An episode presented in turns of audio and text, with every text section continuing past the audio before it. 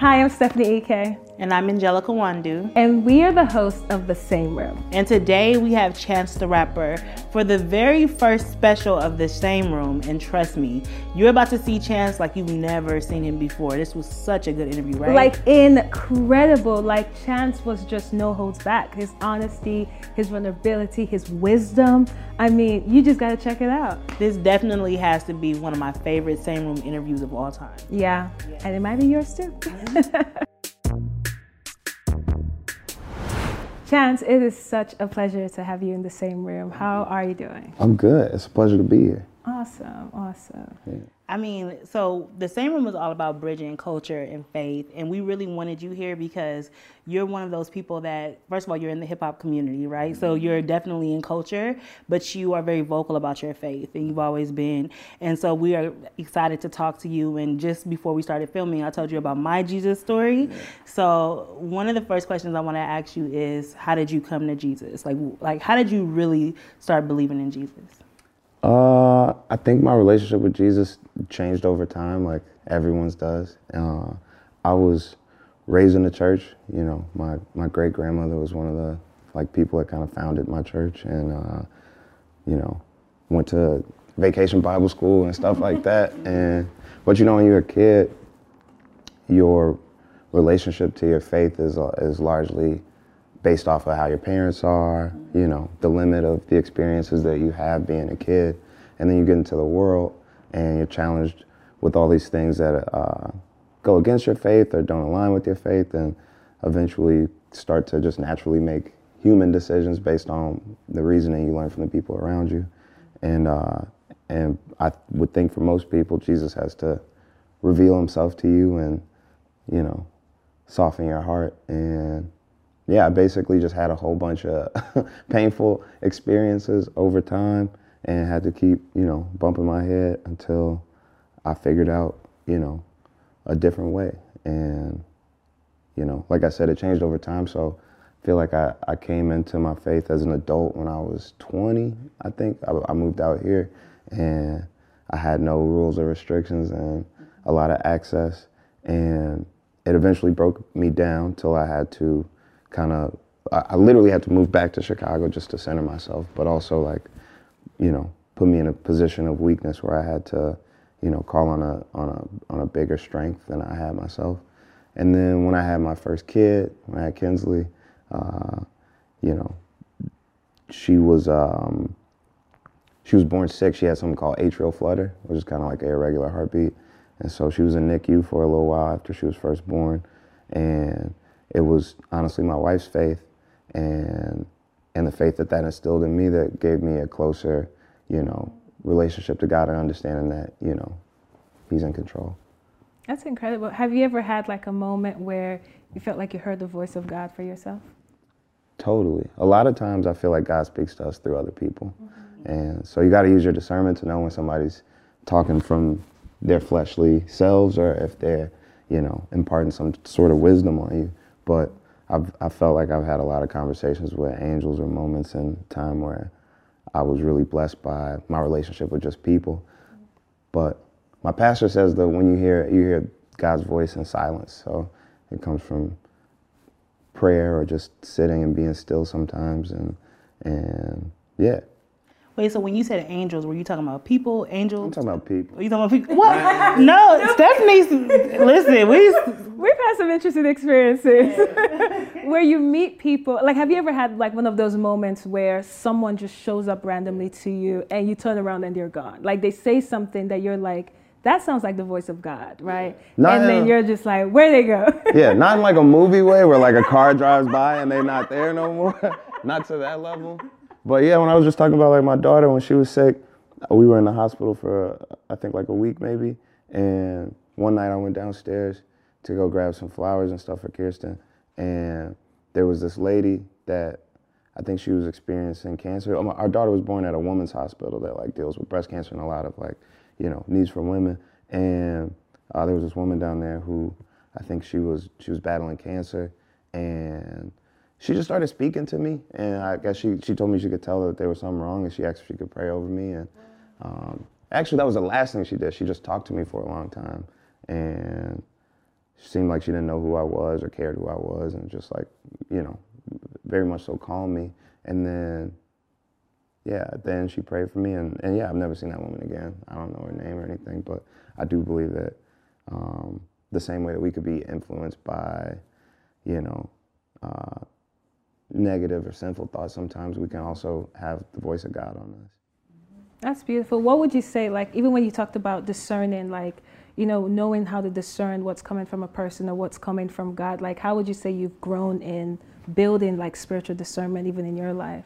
So I think discernment is both a, a skill and a talent. So it's like a talent in that, like, I think there's some people that are just touched by God in a way that they have a, a, a another sensory, you know, um, just way of like detecting like what's what's for them and what's not for them and stuff like that. That's just like, you know, there's some people like that, just special people. And then also I think it's a skill in that you have to be in your word and like, you know, know what God's um, plan for you is and what righteousness looks like and what, um, you know, it, I just think I think it's like a it's a two sided thing. So I think I've I've grown in it for sure because I've you know you learn as you get older and stuff, but then also I do believe that myself and some people that I've been lucky enough to be, you know, placed in the lives of, naturally have a, a sense of like we could just feel when some stuff is off. You? That's me. Like I have a hard time. Discernment is my hard thing. Like I could be around wolves and be like, "Oh, kitty cat!" Like you know what I mean? Like, I, like no, for real. My family has to be like, Angelica, you can't see. Like I, have, I have to pray about discernment because I need more of it. Yes. You got to pray for stuff like that for sure. I love that. And even like just hearing even your story, like when you talk about growing in discernment and when you even talked about your faith, you talked about moments where it took you through like a journey. Was there like any key point or any key marker in your life where you were like, okay, God, I'm gonna, I really want to surrender. Like, this is it. Like, where, was that with your daughter? Was that that moment? Was the, and like, what was that key moment in your life? Several times, all the time. I'm brought to my knees a lot. Yeah. I think we all have like, you know, moments in our lives where we, if we think about it, we can remember where we were at, what we would call our breaking point, mm-hmm. you know, and, and, and, you know, you could look back on it and laugh at it like, damn, I thought that was going to take me down, like, and it was so small and insignificant, but in those moments, it's so heavy.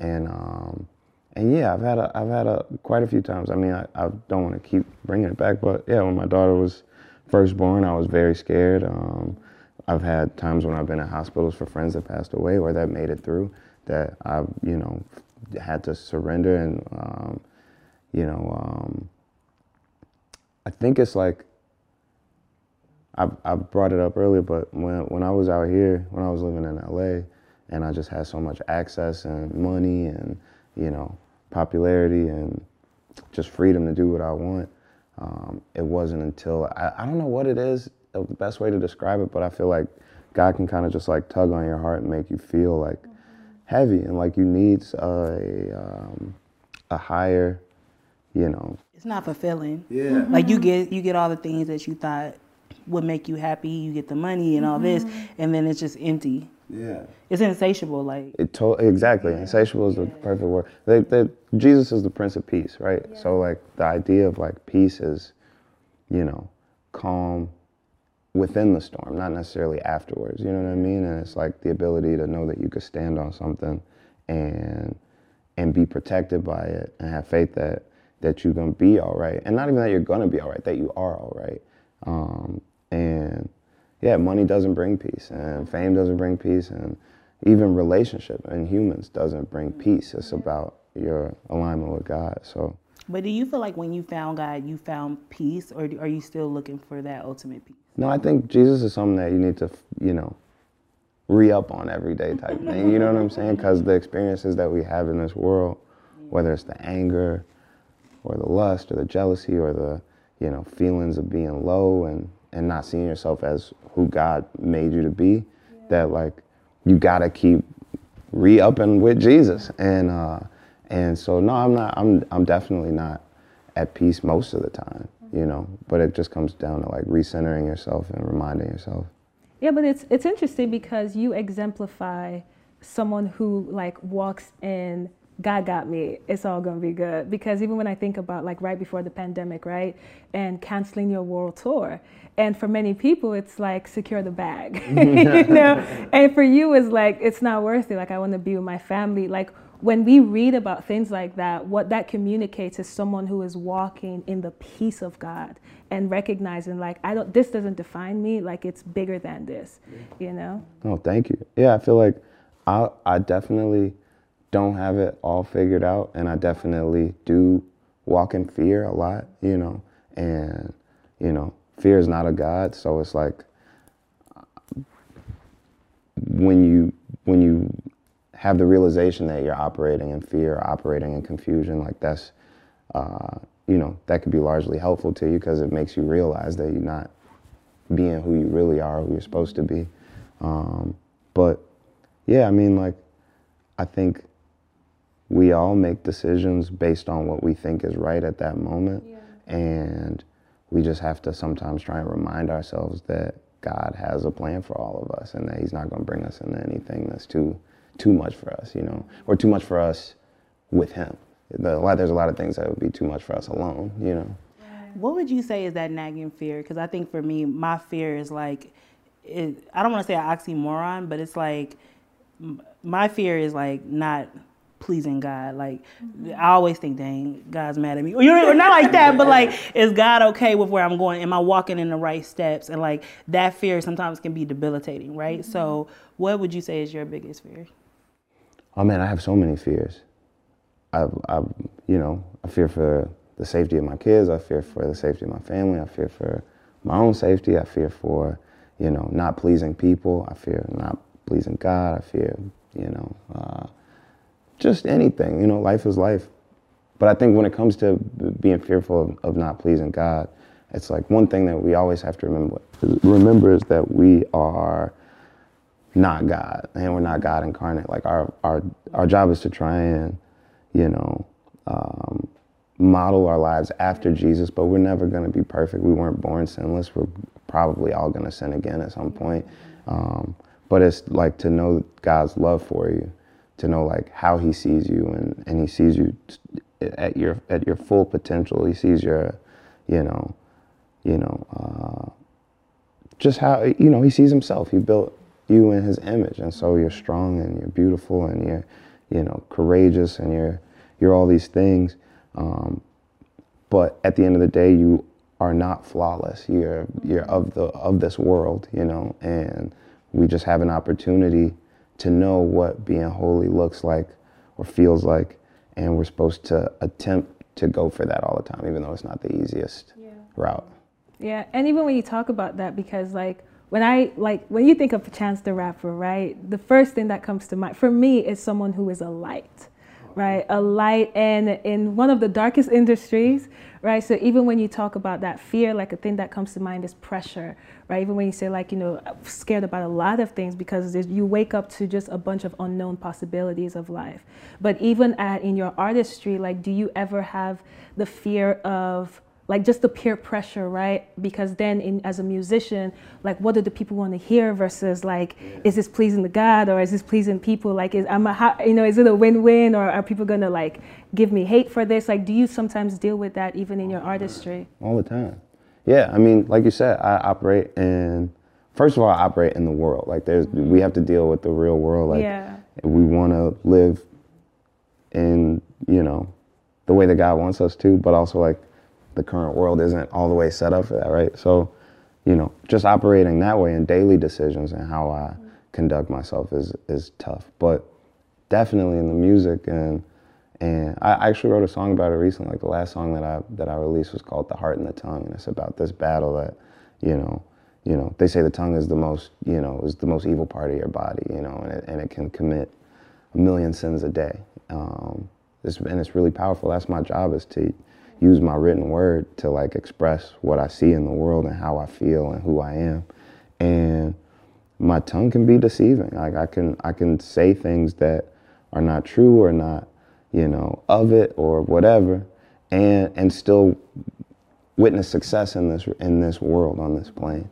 And my heart at the same time could want to express things that uh, you know, are of it or are holy or whatever, and it not be accepted or loved, or or even if it is accepted and loved, it could be not true about me. You know what I mean? Like uh, that's that's one of the the heaviest things is to attempt to to tell what you know to to you know tell the gospel to preach the word to like tell the truth but also not be jesus is a tough thing you know what i mean that's a lot of people's thing that separates them from wanting to be in church is that they experience people who don't feel like jesus to them mm-hmm. you know but you know paul is probably one of the most important figures in the bible and he persecuted hundreds of christians and I like all the people. I like all the people in the Bible that murdered or killed, yeah. or, and then God, yeah. you know, because I'm like, okay, if you could kill, if you could do, if you could persecute Christians, I know God can forgive me yeah. for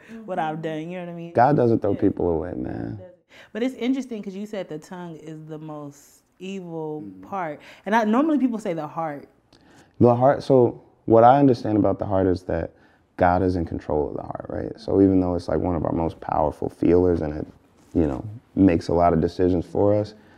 Uh, it's only it's only God that can make your heart move one way or the other, right? So like they talk about the the old Pharaoh in the, in in, in uh, Exodus when they, when they're leaving Egypt, and, uh, he's witnessing all these miracles and all these acts of God brought on through Moses, and everybody can see like nigga, it wasn't no plagues a couple months ago. You know what I'm saying? It wasn't frogs flying and stuff like that. Like, I think this God is real. But what God did was He gave the Pharaoh a heart of stone. He didn't want him to see the miracles that he had because he had to, you know, exact his rage. I'm sorry, not rage, his wrath on the world. And uh, and it wasn't until he had gone through all these acts that he decided to give the Pharaoh a heart of flesh to see what was really going on and and uh, and let his people go. And and that could happen to us in real life to this day. I think some people just have hearts of stone and, and it's on God's timing when to give them that heart of flesh. That's really, I loved how you even talk about that because when you said that made me think about you know the scripture that says let the weak say i am strong yeah. but the whole the whole essence of like speaking like what you speak even how the, the word of god talks about how like the, the tongue is like a sword yeah. right like you know your words can cut it can heal all of that even in life right when we think about a lot of our trauma and a lot of the things that we go through like it was words that were said when we were younger that mm-hmm. shaped how we thought that because even when like even you as an independent artist like were there, were there things connected to the words that came from your father or your mother that shaped you in those moments where it's like, hey, there's a deal in front of you, and then you're hearing what your father said, your mother said, right? Yeah, no, they, I think words are extremely important.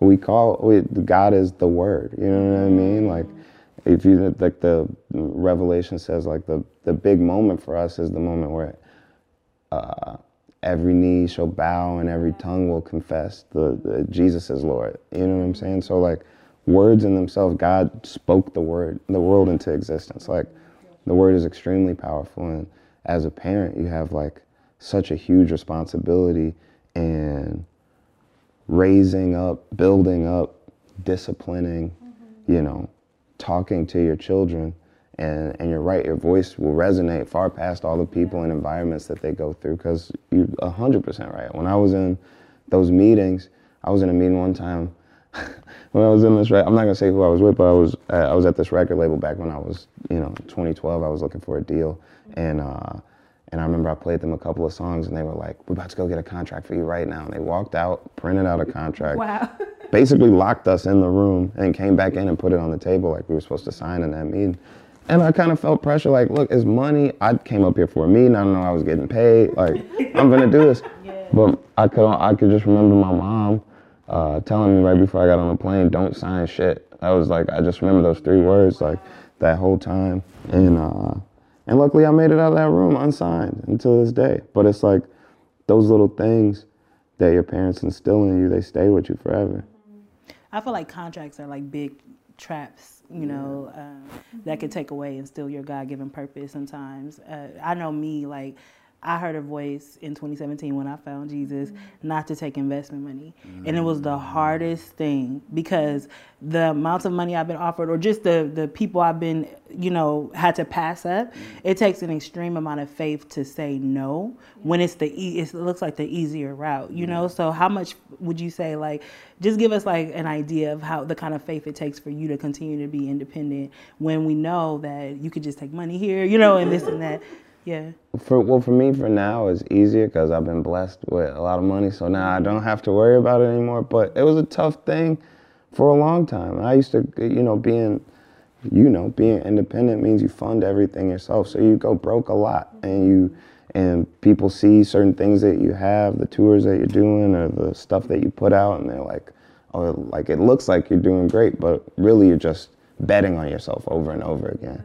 Um, but I think like for me, what's weird is that like I sometimes I, I often look at my independence as like a sign of like how close I am to God, but also it's it is a lot about control. You know, it is a lot about not having somebody else to be able to tell me what I can and can't do, when I can do, where I can do, whatever.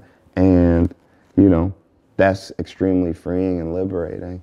But also like you do need to have God in control at least a little bit. You know what I mean? Like, I, I feel like not being in control can sometimes mean you're out of control. You know, you have still have to be disciplined and stuff. So it's been tough for me, you know, in the past um, to like, you know, to really just like be going through a lot of different things, and especially earlier when I was broke, you know, being trying to find ways to get monies to like to put on a show or to get the get the buses or get stuff like that. Um, but yeah, I don't know. I think also it's like I know this industry is hella evil, so I'm getting that. Like, do I really want to sign with these niggas? Like, do I want to have to do anything for these niggas? No. So, you know, I don't know. No, but I think that's beautiful because it's like the essence of like going into something with the awareness or the consciousness of like purpose, right? Because I remember when you on Rhythm and Flow, there was this guy, this artist who he like he was doing a music video right in a church, and they're like the cross is upside down, it's looking real demonic, and you told him that. You were like, hey, like take creative control over your stuff because people are going to try to twist the message. And so I think that's the beauty, even when what you've modeled as an independent artist, like showing people, like, hey, you know, if you're going into this with an awareness, like, I'm an assignment, you know, you're not just so easy to just kind of sell yourself short, really. Yeah, it's all about intention. And you're right, like having that creative control and being intentional about what you're putting out there is so important because everything, like we're doing this interview right now, the people that are watching it feel like it's us three, but there's at least 10 or 11 other people that are on the set making this happen, right? And then there's gonna be, like you said, people that go in and post and edit what we put together. And they're gonna, each- person is gonna have some sort of artistic imprint on it. But at the end of the day, if it's your works, it's representing you and your soul and, and who you are and what you believe in. And so I, I've been in plenty of positions where I put something together and then in between it coming out of me and getting to the listener, something got switched up or lost in translation. And you, and you got to be deliberate because, yeah, niggas will definitely turn the cross upside down and in Windows Movie Maker or whatever they editing your video on.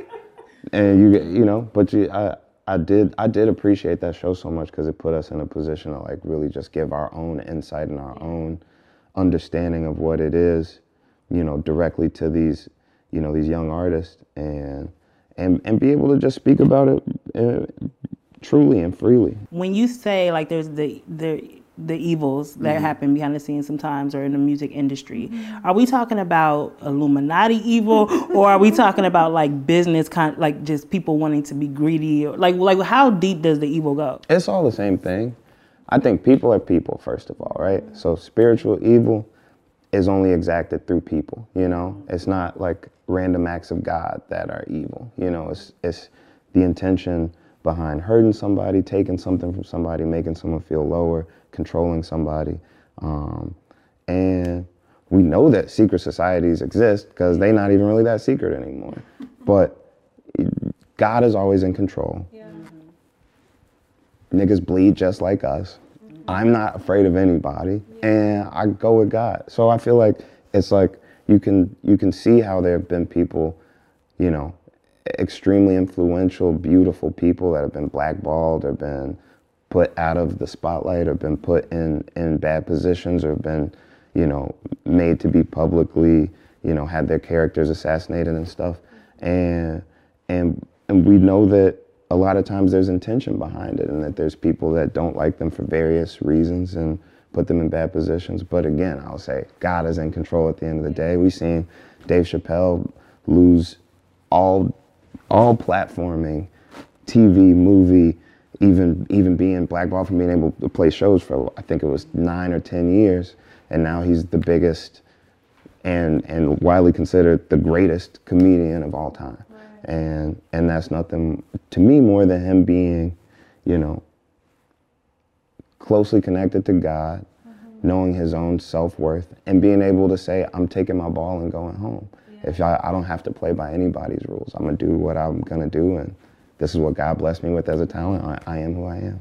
Yeah, I like that. Yeah, because even like it makes me think. One of your records on the big day, you have this lyric that I love that like remember the enemy is not of the flesh, mm-hmm. right? And so even though these attacks are coming through people, right. there's a different agenda against it. Like totally. you know, you're you have a kingdom agenda, and we want to tear it down, right? So even like that, because it makes me also think about how when it came even to your marriage, like the warfare that came against that when you're celebrating something beautiful with the big day, right? Because one of the things about you is that you are such a disruptor, you know, because even as a rapper, celebrating marriage is so counterculture, right?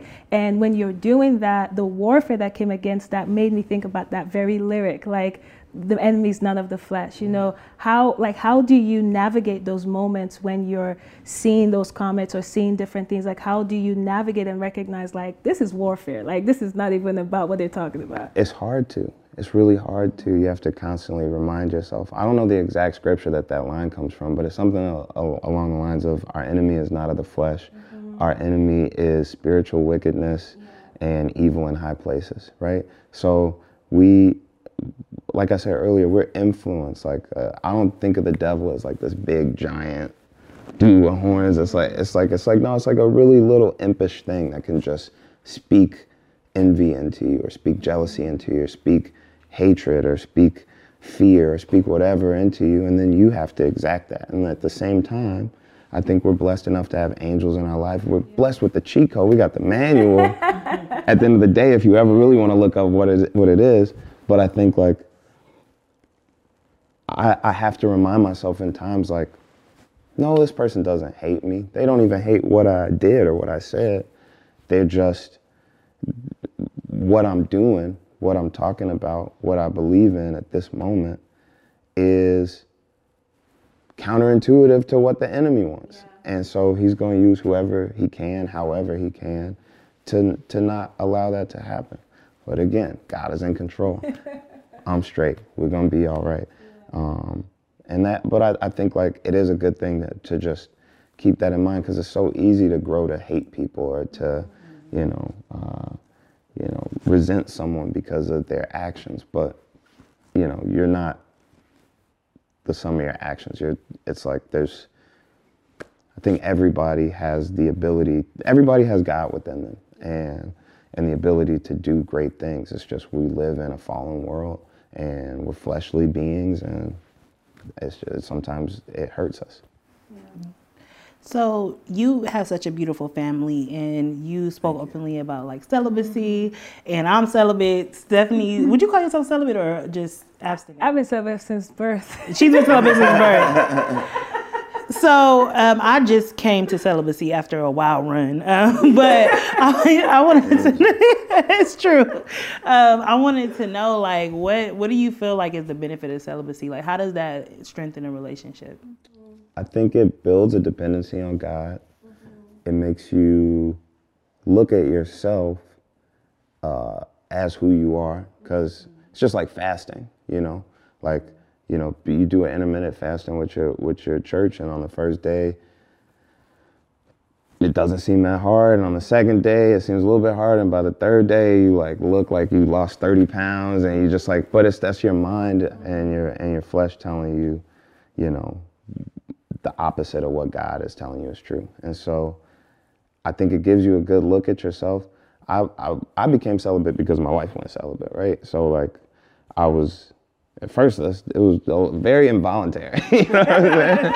like niggas as husbands could all know you can become celibate any any time. Like I, it's like a, but it was a it was a it really did show me myself and led me to to understand. Um, and this was also before we were married, but like, you know, it it made me just have to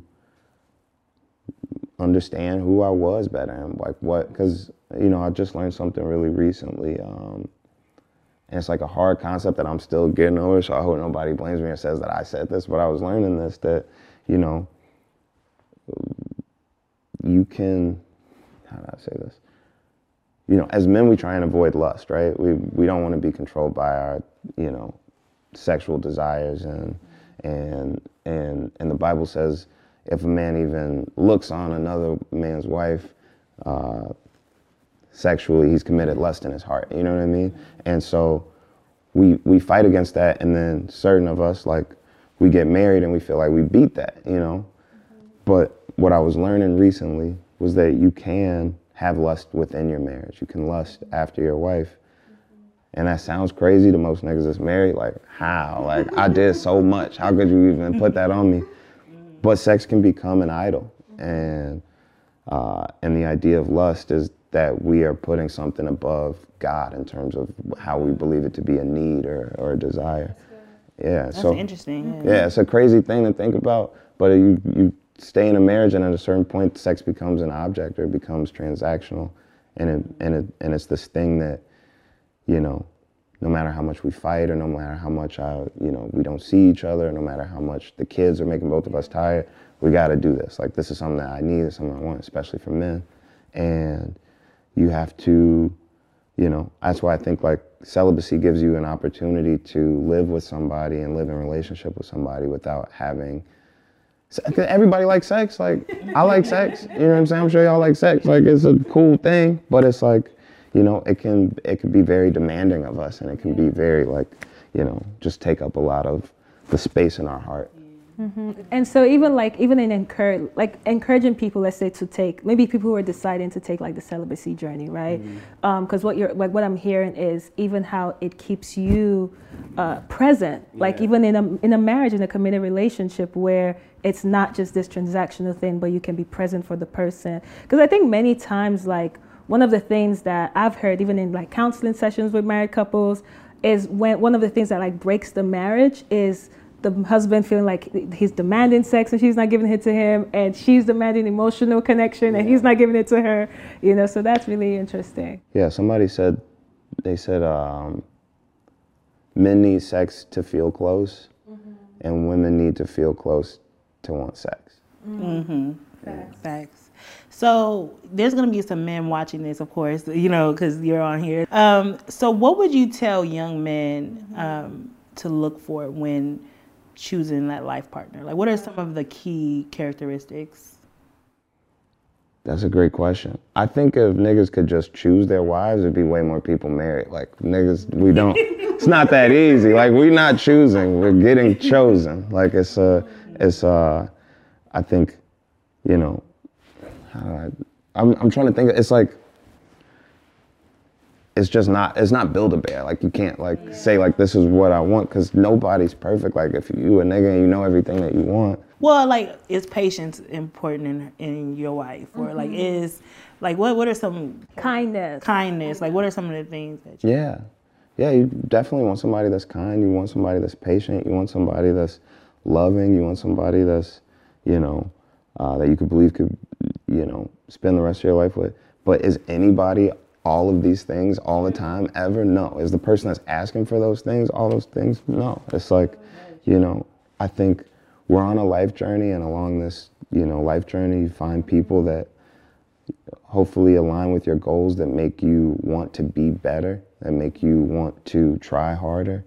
And I think God chooses your wife for you. I think God chooses your husband for you. And sometimes we fight who that person is supposed to be because we have our own ideals of like I want somebody that makes this much money a year. I want somebody that's gonna rub my back every Thursday or like whatever, type, whatever type of shit that you dream up. You're like, there's a reason why they call it a dream girl because they don't exist, nigga. Like, you're not nobody's dream man. Like we just we just are mm-hmm. who we are, and we and, and we make decisions to try and be better or or to fall into old patterns, and you know, it is what it is. I think that I think the main things that somebody should be looking for if you're a, I can only speak from my perspective. If you're black and you're a man of God and you want children, then you should find yourself a black woman who loves God and wants children, and everything else, you know, will fall into place. Yeah, and I love how you talked about like God chooses your spouse for you because you saw your wife when you were nine. A little boy, yeah. Yeah, did like in that moment, what was it that cap that captured you, like seeing her at that age? I mean, so okay, so speaking honestly, like I didn't talk to her. I saw her, but I didn't speak to her. We were at uh, her mother owned like this this very is, owns this very uh, successful black owned real estate company in Chicago. My mom worked for as an agent back then, and they would have these parties, these like uh, like Halloween or Christmas themed parties, and we would go to them with our parents and the and her daughters would uh, do like Destiny's Child or TLC dance performances, and uh, that they would choreograph themselves or whatever. And I and I used to dance. That was also my thing. Like before I knew that I wanted to rap or do poetry or do anything, I used to dance. So basically, I'm at this party. They make us all gather around in a circle. These girls come out. They're doing, I think it was Survivor or something like that. And I remember I was just staring at this one girl on the left the whole time because she was so pretty to me. And my, I remember my dad pushed me in my back and he's like, go do the Tootsie Roll. I was like, nigga, please. Like, you ruining everything. And, uh, and I never spoke to her, but we got older, you know, eventually had a whole bunch of life experiences. She had lived in Texas at one point for school. And then I came down to Texas for South by Southwest. Her best friend was dating my best friend and we reconnected. And then when we got back to Chicago, and not reconnected because we didn't know we knew each other from a can of paint. Like this was just a girl, I, this woman that I met. And when we got back to Chicago, we found out our family connection. We kept hanging, and uh, and I definitely felt I felt the divinity in knowing her prior to, you know, everything that happened in my life. And then even at that point when I met her in 2012, like I released my first mixtape, 10 Day, but I wasn't definitely wasn't popping. You know what I mean? I was I was I was actually a roadie for a, for a band called Kids these days. Like I would help them carry the equipment in and out and stuff. But uh, you know, I I do feel like she was placed in my life. I was placed in her life. We you know we connected for ten years and have two of the best children in the world. Like it's uh, it's definitely a blessing. That's awesome. It's beautiful when you especially lasting that long you know what i mean? Mm-hmm. um, so you feel like there is the one that god ordains for you? I think yeah i think god is it a voice though? Like how do you know? Like how do you know? I think it's a voice but it's also actions and how things happen and the timing of things and and uh and then just the proof is in the pudding. Like i've known uh, she's the longest relationship i've had. She's you know the best relationship i've had she's the you know the smartest probably most you know loving, independent. Like she's, you know, she's the the cream de la creme. Come you know on, what I'm saying? you better hyper rap. This is the truth. I love it. No, it's the truth. I mean, I'm not too shabby myself, but you know, I, I think that like we're also still just people, you know, mm. and I think that it's not so much always like predestiny in that it's it's like, oh yeah, I this is this is who you're going to be with and no matter what happens this is how it's going to go. I still think that god can take you through all types of stuff. Very true. But i think that uh, i think you have to create space for your blessings. You have to you know make room for the things you pray for. You have to like be intentional about what you want and how you want things to go. And you also have to be able to accept your shortcomings, your your failures, your the and, and and, try and remain in what you know about God and not and, and try not to throw out everything if you fall short or if you if you struggle at points or if you you know whatever it is.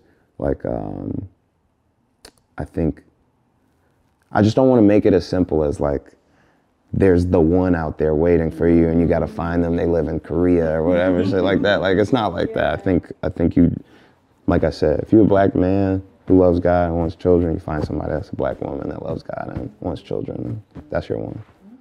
No i love that. And even talking about like the uh, you know the proof is in the pudding right? And even just circling back to your amazing project with the big day and how like i think you talked about the inspiration came from your cousin doing oh, the yeah. percolator. that is true. Yeah, he was. Which percolator was it? Was it? Uh, it was JT? Uh, the Southside percolator. Oh. No, no, no, no, no. no, no, no, no. no. Not that percolator. I was gonna get up for a second. I'm not gonna do it in the same room. But in Chicago, there's the Southside percolator, and then there's the Westside percolator. So the Southside percolator is this joint, and then the Westside percolator is this joint. Oh, I, I like that. Yeah, that's the Westside percolator. I've never seen this before. You never seen that? I'm steady putting the West Side on the map, and I'm not from out west. And this is giving me some Nigerian vibes right here. Oh, okay. no, but did you ever like now when you look back in the power of the project, like because there are a lot of people, because sometimes you know how things are transforming people's lives can get lost in the mess, right? But there are so many testimonies of people who are like, oh my gosh, like I desire this. Like it's a new narrative, you know, coming into like just breaking into culture. Yeah. And so did you ever like see that? Like at first it's like, I'm, go- I'm to make like an amazing album that people could dance to in their wedding. Um, but also like, how do you respond to the impact of people who are just being blessed by the message? It's, it's really strange. I feel like I didn't I unknowingly was making a, a rebellious project. You used to use the word earlier, like disruptor. Like I listen back to the big day sometimes, and I notice lines that I don't even really remember writing or the intention behind them that wow. speak a lot to letting go of the outside world and what I was so used to. Uh, the project before that, coloring book, I wasn't married. We were still figuring stuff out, and we had just had a kid, and I spoke a little bit about aspirations towards marriage and hoping that stuff would work out. Um, and then 2018, we got engaged, and um, I feel like my lifestyle drastically changed. You know what I mean? And and, uh, and for both of us, and for all the people around us too, it's just like you you know you're you're trying to build a a new commune, a smaller commune of you and your family, and other things have to kind of like fall by the wayside a little bit and I felt a need, I guess, I felt a need to like to discuss the fact that I wasn't going to care as much about the outside world. There's a lot of, you know, uh, you can't come to my marriage to my to my wedding. Like you can watch that shit on Facebook. It's a lot of lines that are like, I don't care about the outside, and and kind of rejecting the family structure outside of your own home, your friends, the culture itself, and in, in my industry. And I don't know that I expected to have so many people that resonated with that feeling. You know what I mean? And so many people that were getting married right around that time. I didn't, you know, you wouldn't know, but apparently people get married every day. So, you know, I, I, I felt, you know, it's a, it's a huge honor to be able to talk about um, to talk about something that so many people go through or working through or figuring out or aspiring towards and and having that day the the when you get married your big day is like it's crazy. It's crazy. Even for the for the guest when i got married not to brag but like kirk franklin fred hammond you know what i'm saying? Hezekiah walker like i had like real real saints that love God there to commemorate this covenant that we were making with God in a room full of saints and sinners. Mm-hmm. And everybody was connected, and I feel like everybody left there changed a little bit. And I think that happens at a lot of weddings, that same same way that it happens at funerals. When people talk about such a big life moment, mm-hmm. it changes people.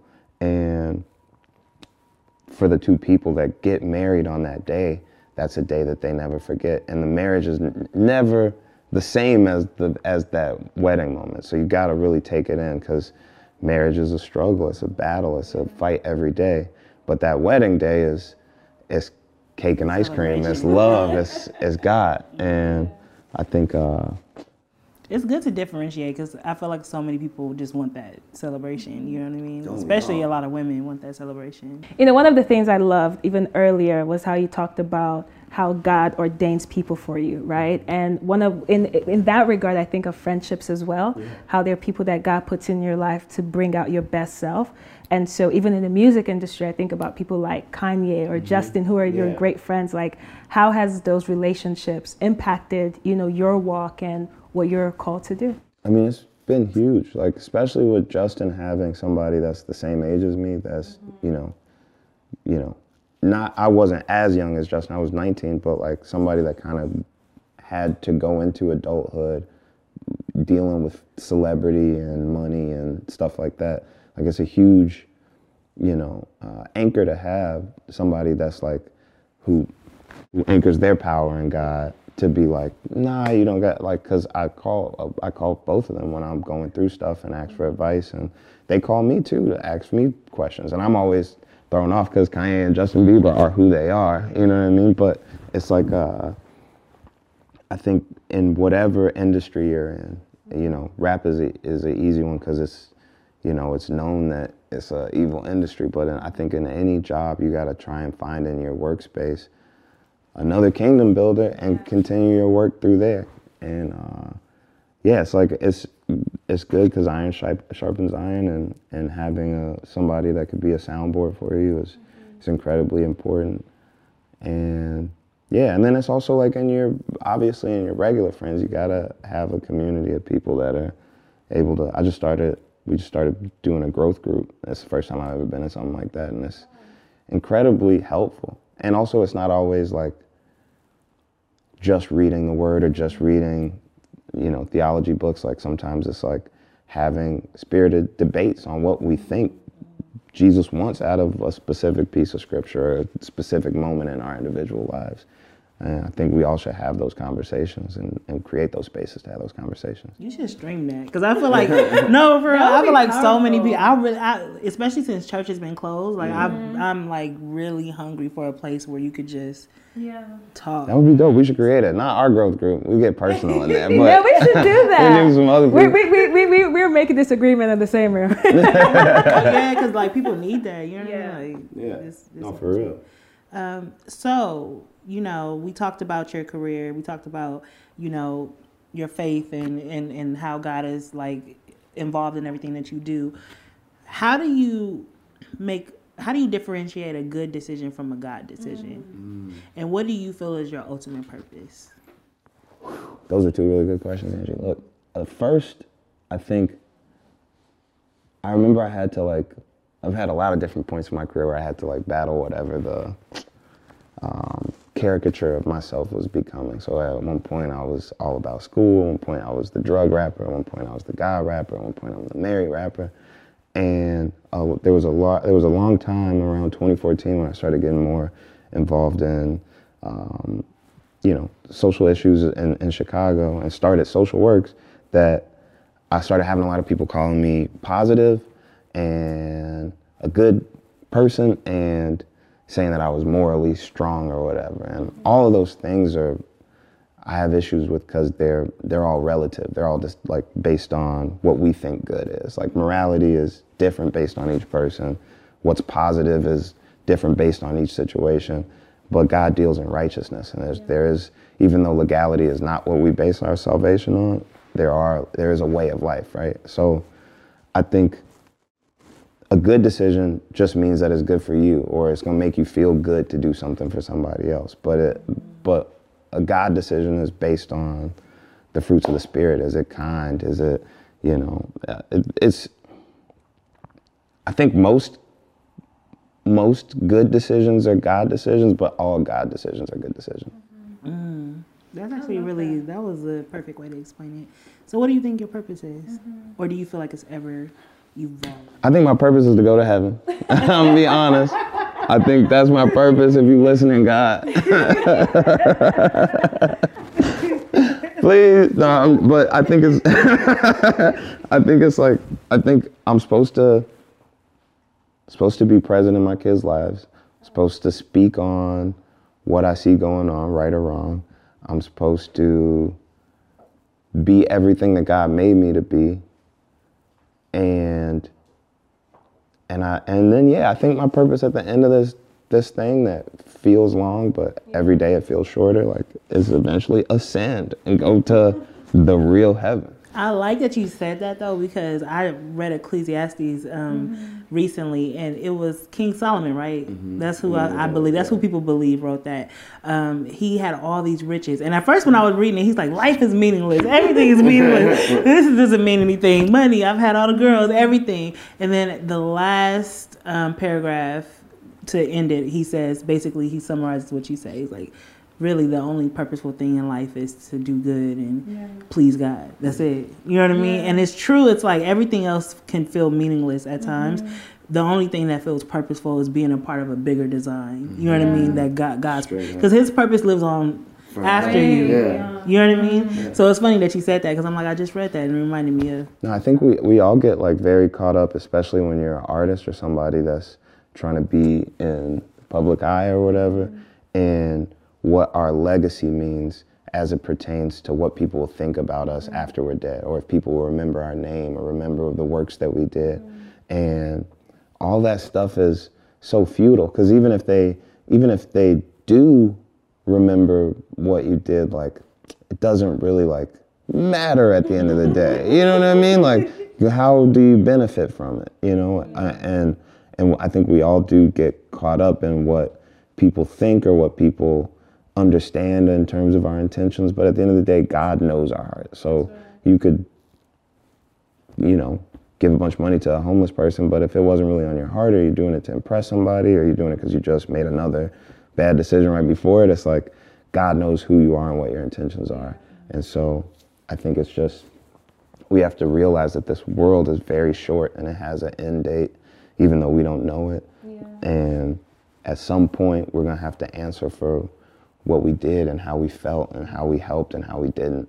And yeah. No, I even love when you talk about like the how we think of legacy, like how futile that can be because sometimes when I even think about legacy, I feel like it's what you don't see in life. Um, I think about John the Baptist. There was a time where he was in prison and he is like pissed. He's just like, you know, is he the Messiah? Yeah. like you just baptized him, yeah. calling him the Messiah.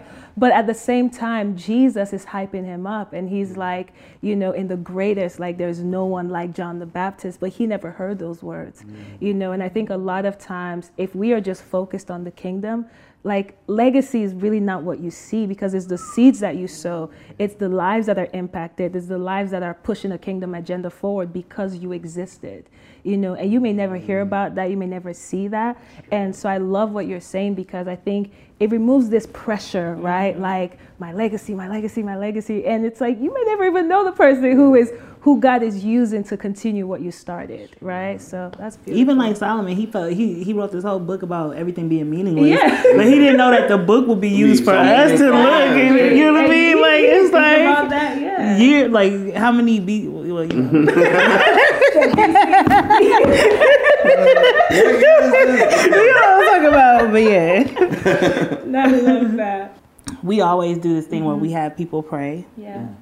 And you pray for yourself, mm-hmm. us, the audience. Mm. And so yeah. And before we pray, you know, one thing I want to say, um, when, when every time we're doing something like we're committing it to God, we're in prayer about it. And in prayer about this episode, one of the things that st- stood out so greatly to me um, was your middle name, right, Jonathan, and it means gift, gift from God. And one thing that, like, the Lord kept pressing in my heart is that you are a gift of, from God to this generation, and because of that, there's always going to be a lot of warfare. There's going to be a lot of tribulation. There's going to be a lot of, like, there's a scripture in the Bible that says, when tribulation comes because of the word. You know, when God sends something, when God sends a message, when God sends a person, there's all this stuff that will come against you. And he kept showing me how like there's all this like noise around you and what could seem like chaos and things that could even make you have those moments of being fearful but to remember like now you're a gift to this generation and you're a leader like many people probably would say that in interviews and they could say to try to hype you up, but it's the reality. Like you are a leader to this generation, and what you're doing, even as we talk about legacy, your legacy is going to be imparted in the hearts of so many people. You might not know them, they might just act like they're a fan, but it's beyond that. And so, even in this moment of prayer, to even speak into the lives of people who feel like like, man, God, I'm trying to do this your way, and it just feels like all this stuff is coming against me, right? Because people might see you and they're like, oh, they'll hype Chance the Rapper, hype you up, but you go home and you know the things that you're talking to God in the secret. But he, that thing, it stood out so much to me that I had to go look at the meaning. I'm like, why is God highlighting his middle name, Jonathan, mm-hmm. Jonathan, Jonathan? And it's like, no, because you are a gift from God to this generation. And so we would really love if you could pray for. I might need a second. You just made me extremely emotional. That blessed yeah. me. Thank you for Amen. saying that. I do believe that people talk through God a lot. Mm, I did need to hear that. So, yeah, I'm, I'm down to pray.